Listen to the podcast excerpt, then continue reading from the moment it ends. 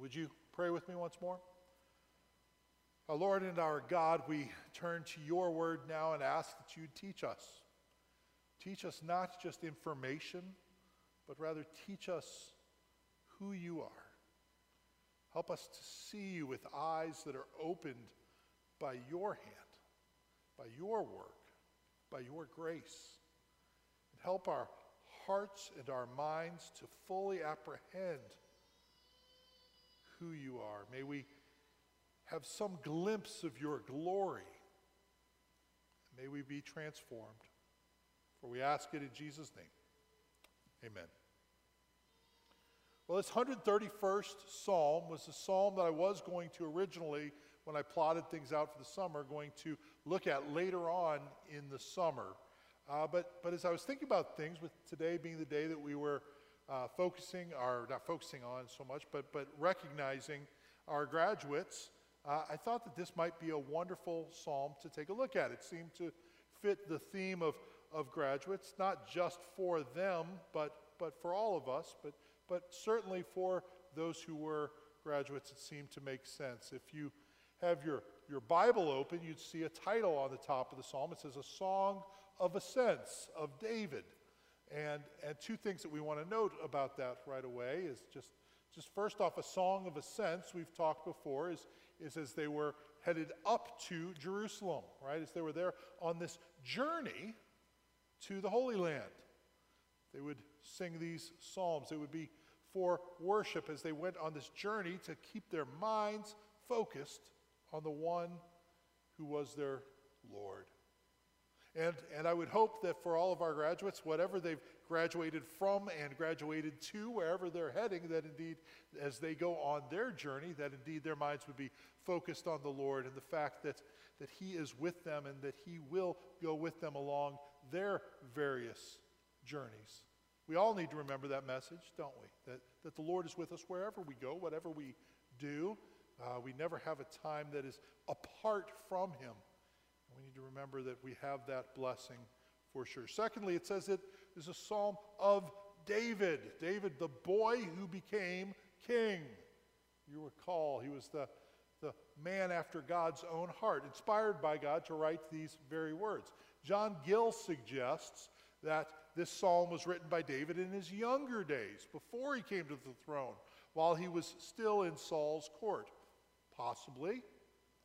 John Calvin, on the other hand, says that David had been made head of God's people.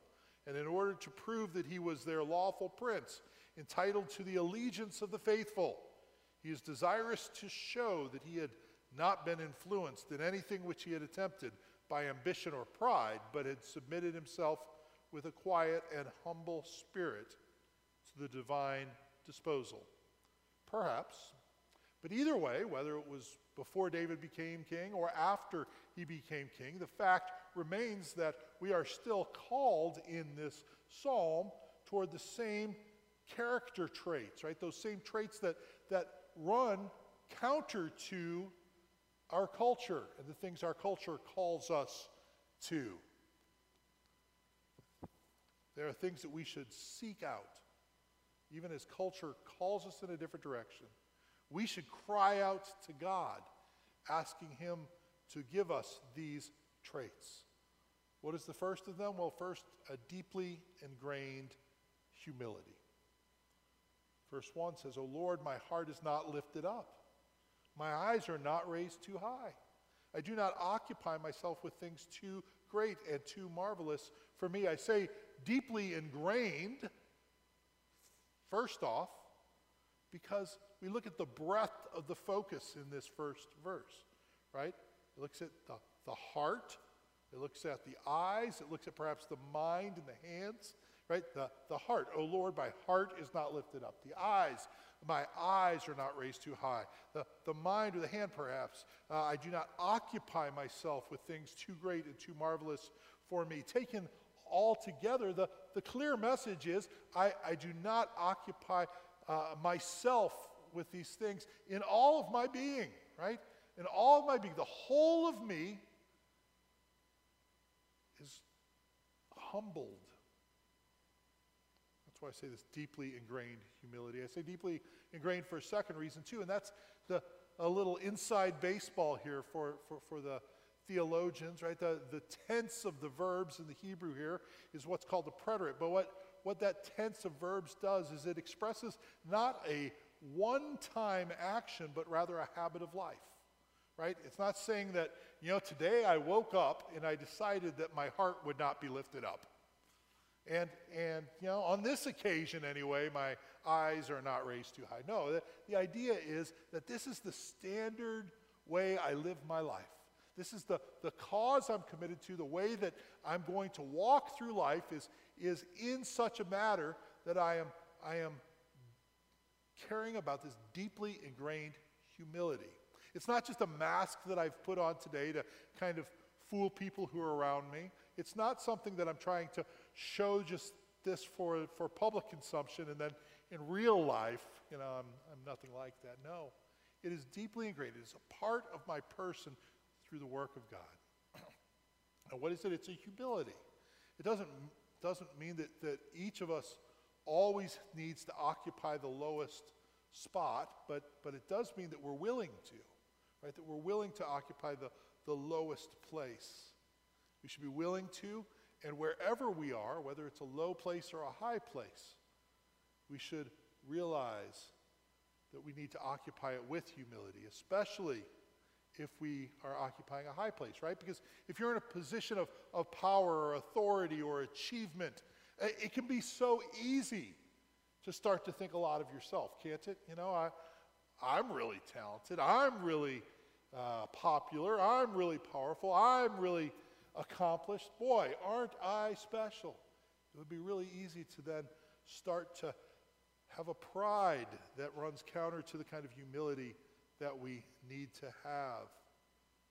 Right? Not the power and position are necessarily a bad thing. Remember, David indeed was, was either at this point or at a later point the king of the people of God. Uh, so it's not a matter of, of saying that you can't have any of these things. Uh, in fact, God tells us in James chapter 4 humble yourselves before the Lord, and he will exalt you. Right? So God's not against exalting us. Although I, I do want to point this out real quick. Uh, that, that's not like a, a, a, a fake humility strategy, right? I mean, we could read it that way, couldn't we? Like, I want to be exalted, I want to be made much of. How do I go about doing that? Well, I'll humble myself so that God will make much of me, so that I'll become big and powerful and everything. Because, you know, and it's just a strategy. That's not the idea behind it. The idea is that God wants to use people and work through people who truly are humbled in their heart, who truly are, are humbled and who truly desire to follow him above all else. You know, there was a, a line in that corporate prayer of confession that we prayed today that, that I hadn't even thought of until we prayed it today, actually, um, where we prayed, Wound our hearts that they may be healed, break them that you might make them whole. God does that, right? He, he, he sometimes wounds us that he might heal us, right? And sometimes we need that, right? If we become too dependent upon ourselves, on our own abilities, sometimes we need to be humbled. We should seek to be humbled when that is what is necessary. Right? But, but as we become humble, that doesn't mean we can't realize that we do anything good through the power of God. Certainly we do, and certainly we might be exalted. I love the line that C.S. Lewis has in his book, The Screwtape Letters, where he says that God wants to bring a man to a state of mind in which he could design the best cathedral in the world, know it to be the best, and rejoice in that fact without being any more or less or otherwise glad at having done it than he would be if it had been done by another. You see, that's the idea of true humility, right? Not necessarily saying, I'm a worm and I'm terrible and I can't do anything right and I'm horrible, woe is me. That's not true humility because it's still focused on self, right? What, what true humility does is it, it looks at others even as you would look at yourself, it, and it sees no differentiation. And so we rejoice in the good things that God is doing in our lives, that He's doing through us, and even the good things that He's, he's blessed us that we might achieve for Him. But we are no more proud of them than we would be if they had been done by our neighbor. Now, let's be honest, it's really hard to do that. It's, it's not easy at all. It's not our natural way. So we should commit ourselves to praying for God's grace that He would enable us to be this type of humble. Grace to be humble. Grace to consider first the needs of our neighbor even before we consider the needs of ourselves. Grace to love our neighbor as ourselves, even when we don't want to, right? It's, it's easy to love your neighbor as yourself when they've been really kind to you and they've done lots of nice things for you and they've been great neighbors. But how about that neighbor that's just a thorn in your side? They just pester you and they cause problems and and you know, I think we've all known somebody like that, maybe not a next door neighbor, but somebody in our life who's just just trouble. It seems they just live to make your life miserable. We're called to love them humbly, just as Christ Jesus has humbly loved us.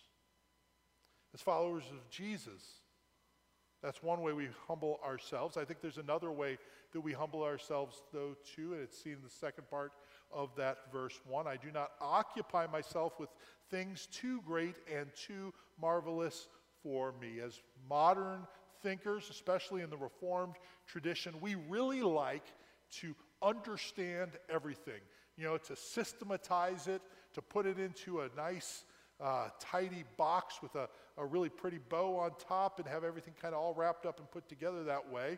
Uh, it's, it's kind of our heritage and our tradition. We like to understand everything perfectly. Um, but, but the reality is, if you ever find yourself trying to describe the things of God and you say something like, well, it's really simple, actually. It's just like dot, dot, dot. Just stop yourself before you get to the dot, dot, dot, right? Because you're likely about to wander into some kind of heresy, right? Because, because the things of God are not simple. God is infinite, He is eternal, He is, he is so far beyond our finite minds that we cannot come up with trite analogies and simple illustrations that will actually communicate the truth of who he is. Now, that doesn't mean we shouldn't try to understand who he is, but we should realize that there are things that we won't understand because we only understand the things that God reveals about himself to us. And there are things that he does not reveal. Deuteronomy 29 29 says, The secret things belong to the Lord our God, but the things that are revealed belong to us and to our children forever, that we may do all the words of this law. Right? And Proverbs 25 2 says, It is the glory of God to conceal things, but the glory of kings to search things out. You see, the idea is that we should seek out truth and understanding. We should, we should pursue knowledge. We should try to, to gain as much as we can for sure. But at the same time, we should realize that there will be some mystery. Right? We, we don't have to have all the answers completely figured out. In fact, we can't have all the answers completely figured out. Right? We know that God exists in Trinity. Three persons in one God. How does that work? I don't know. Right? I trust on faith in the Word of God that it does. That's how it works. That's how He is. That's who He is. But I don't understand exactly how it could be. Jesus Christ is holy God holy man. Not half and half, but 100% and 100%. How does that work? I don't know. There's a mystery there, admittedly, and we accept it by faith. God is completely sovereign over all things, and yet I'm totally responsible whenever I sin. How does that work? I don't know. But I know that's how it works. We leave room for mystery for the things that we don't know. As one commentator said, the great and wonderful things are meant the great and wonderful things meant are God's secret purposes and sovereign means for their accomplishment, in which man is not called to cooperate, but to acquiesce. We must give ourselves over to these things. We should pursue knowledge, but we need to remember two things. First, just because we don't understand something doesn't mean it's not true, right? What, what a proud way that would be to think of things, right? Well, well, if I can't figure it out, nobody can, right? right? Second thing, even more than pursuing knowledge, we should pursue wisdom, right? Wisdom. We should, should understand wisdom. Uh, one of my professors at seminary, Jack Collins, said that wisdom is skill in the art of godly living. And I love that definition. I think it's a wonderful definition. We should pursue skill in the art of godly living. It's not just to do this and don't do this, but rather getting to know God better, pursuing God, who He is, and, and pursuing and proclaiming all that is true and good and beautiful. And, brothers and sisters, there is nothing more true, more good, and more beautiful than Christ Jesus our Lord. He is the truest. He said it after I am the way and the truth and the life. No one comes to the Father except through me. Right? So, so we should pursue those things. We should have the same mind that he had, Philippians 2 tells us. Though he was in the form of God, he did not count equality with God a thing to be grasped, but emptied himself, taking the form of a servant, being born in the likeness of men, and being found in human form. He humbled himself by becoming obedient to the point of death, even death on a cross. We are to have this mind among ourselves. It doesn't come naturally, it's not our natural way to do things. I think of Matthew 18. When the disciples came to Jesus, they said, Who is the greatest in the kingdom of heaven? And you catch the subtext there, don't you? Right? They're saying, Who's the greatest? Like, you know, what, what makes somebody the greatest? The reason I want to know is because I want to be the greatest, right? I, I, I want to be the greatest. I want to be the tops. When, when your story is written down, Jesus, I want to make sure I'm in the first paragraph. Right? That's the idea there. On another occasion, Mark 10, right, the disciples came to him, not all of them, but James and John specifically, and, and they said, Teacher, do what we want. Uh, grant us to sit, one at your right and one at your left, to glory. That's exactly what's going on here in Matthew 18, right, when they ask this question Who is the greatest? And Jesus answers them by, by calling to him a child. The word's literally the word that's used often for infants. It's a little child. And he put him in the midst of them and said, Truly I say to you, unless you turn and become like children, you will never enter the kingdom of heaven. Whoever humbles himself like this child is the greatest in the kingdom of heaven. Right? One thing that should mark our lives is deeply ingrained humility. Second thing that should mark our lives is a joy producing contentment. Verse 2 But I have calmed and quieted my soul. Like a weaned child with its mother, like a weaned child is my soul within me. Right? This child with its mother. Literally, it says this child on its mother. Right? So the picture here is, is this child is, is weaned. It's no longer so small that it, it, is, it is left to just cry out whenever it's hungry and to, to weep and wail and, and, and scream because it's hungry, needing to be fed. But it's still small enough that it can crawl up in mom's lap, right? And, and, and rest in mom's protective, loving arms. Right? This little child, no longer, though, needing to act on every impulse, no longer needing to do everything from a selfish point of view. Right? And having learned a certain contentment that comes with that. Right? When the whole world doesn't surround me, I can find contentment. Right? The world tells us you can do whatever you want to do, right? Just focus on yourself, work hard, do whatever you want to do. You can become whatever you want to become. Now, there's a lie to that, right? Because because if you're five foot three, you are not going to become an offensive lineman in the NFL, right? It's just not going to happen. It can't happen, right? There, there are certain limitations. Now, certainly, there are all kinds of things we can accomplish, but, but there's no promise that whatever you set your mind to, you will have. Right? Sometimes the church even will try to misrepresent the Word of God, right? We say, well, Philippians 4.13 says, I can do all things through him who strengthens me. right? So, so maybe I can become that offensive lineman after all. You know, maybe there's still hope for me at the age of 50 to become a major league pitcher. I think I can, you know. Eh? No, there's no hope. but what Philippians 4:13 is saying is not that that I could do that, but rather it's saying that I can be content in whatever situation I'm in.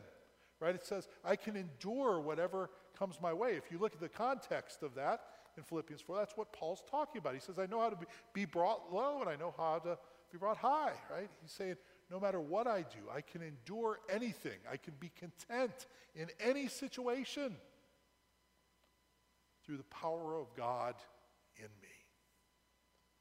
Right? The world tells us not to be content.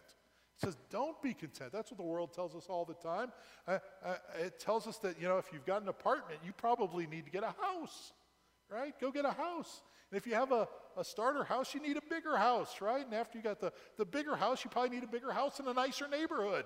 And then when you have the bigger house in the nicer neighborhood, you look around at your neighbors and their houses are nicer. So you probably need a nicer house yet, right? That's just how the world speaks to us. Advertising thrives on this, inviting comparison, right? We look at others and compare them to ourselves. And, and as one person put it once, comparison is the thief of joy.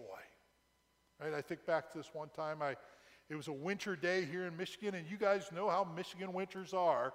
But for some reason, by the mercy of God, it was like 53 degrees that day. And I remember, wow, this is the greatest day ever.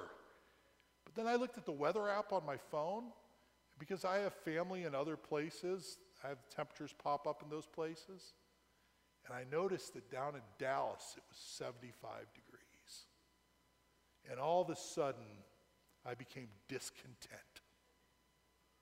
Man, 75 degrees. I wish it was 75 degrees here. Right? A moment before, I was thrilled with 53 degrees. What changed? The 53 degrees didn't become any less comfortable, less wonderful, less of a blessing to have.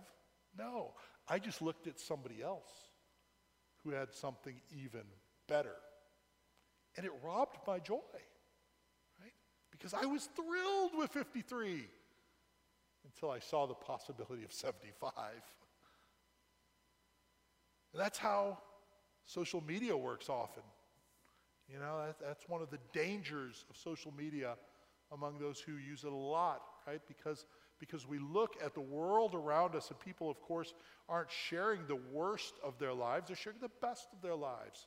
And so we, we look at Facebook, for instance, and we see everybody around us, all of our friends, all of our, our, our you know, companions, all of our family members, everybody sharing these pictures of their great vacation and of this wonderful meal and of, of this beautiful family picture with everybody smiling and happy.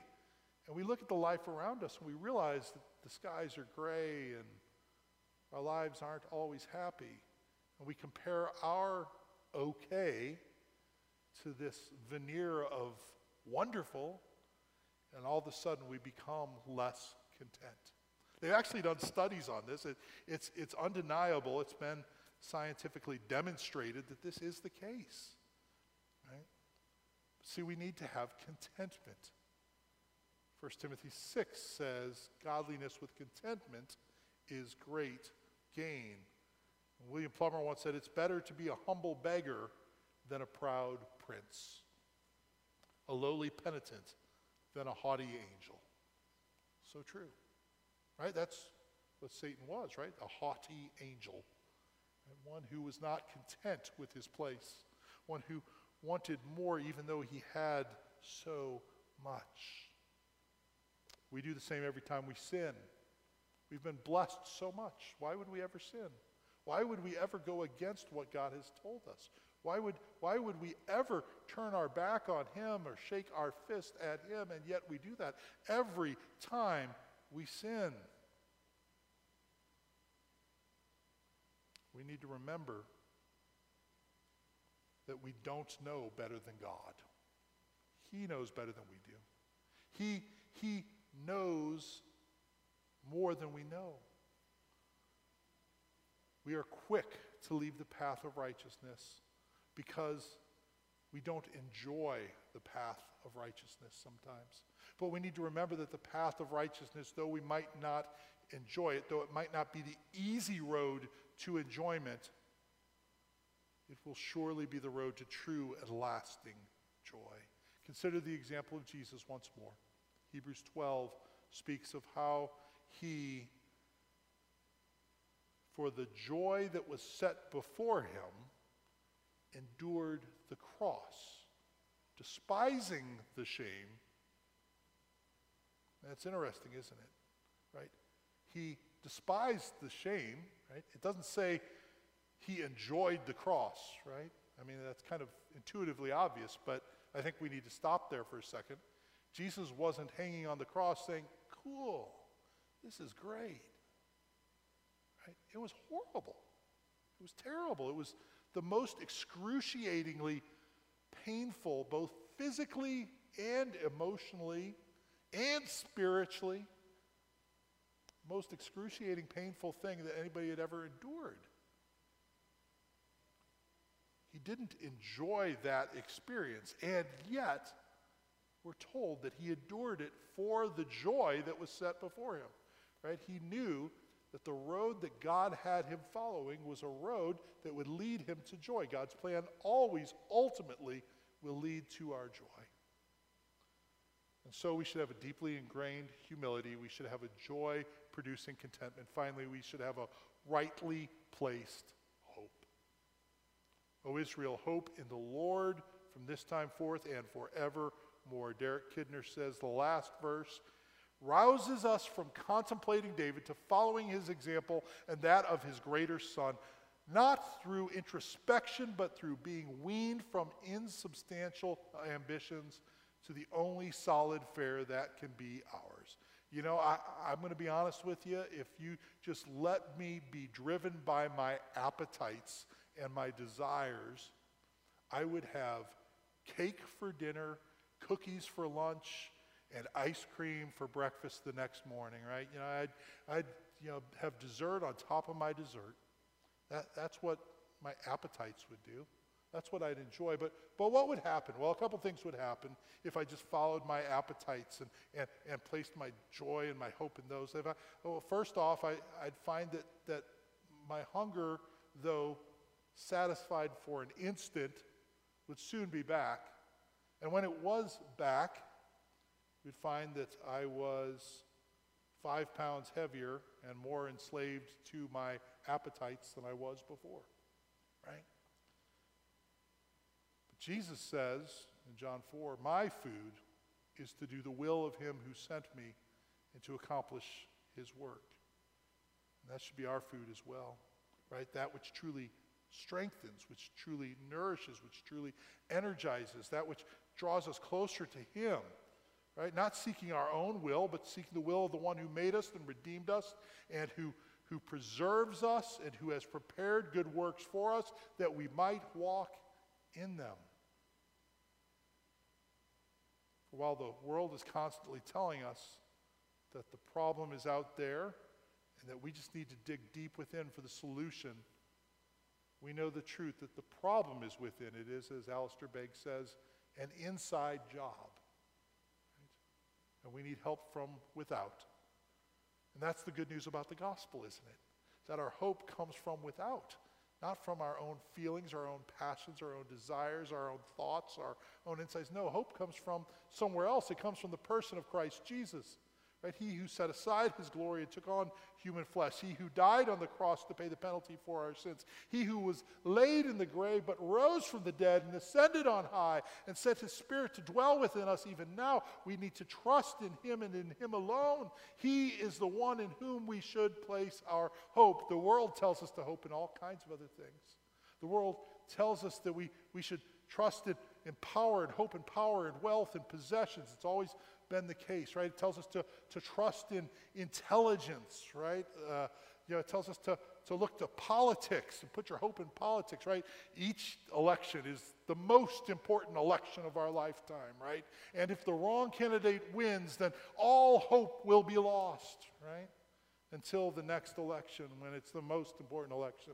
If the wrong candidate wins, all hope will be lost until the next election. You get the idea, right? The world tells us to look after those hopes. It tells us to look after physical fitness and appearance, that those are the things. But, but they provide us with no fountain of youth. Beauty is fleeting. They tell us to chase after talent and relationships and thousands of other things to find our hope in them. But if we try to find our joy for today and our hope for tomorrow in the ways of the world, we are doomed to ultimately be disappointed. Right? So, so use whatever power or wealth or authority you have, certainly, to, to make, make good, to make things uh, serve God, use them for good. But don't make their accumulation your ultimate hope. Seek truth, seek knowledge, seek intelligence for sure. But above that, seek wisdom. Vote for the right candidates that you think will, will serve best the purposes of God. But as Psalm 146 tells us, put not your trust in princes, in a Son of Man in whom there is no salvation. Take care of your body, but realize that we are but dust, and to dust we will return right? For we walk not in the ways of the world. They believe that we need to look out for ourselves because if we don't look out for ourselves, who will? They believe that if we, we, we need to see our world as if we are the center, right? That, that everything needs to revolve around me. They believe that we always need to be achieving and attaining and acquiring more, more, more. We can never be satisfied with what we have because as soon as you're satisfied, somebody else will get more. They believe that we should ground our hope in the same things in which they ground their hopes wealth and power and popularity and all these other things. But when we do these things, we are building our lives on shifting sand. And when the rain falls and the winds rise up, the life that we've built is sure to crumble And we will find that we have built on faulty hopes. Instead, we must build our lives upon the rock, right? That rock, which is a stone of stumbling for some, but for us is a rock of refuge. That rock which was cleft for us that we might hide ourselves within it. That rock which was struck that we might drink from it water of life. That rock which is Jesus. He is the rock upon which we must build our lives today and forevermore.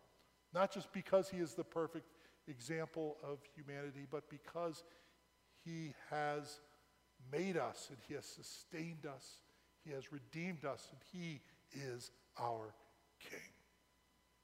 May we never forget this fact, and may we always live our lives for his glory. Would you pray with me?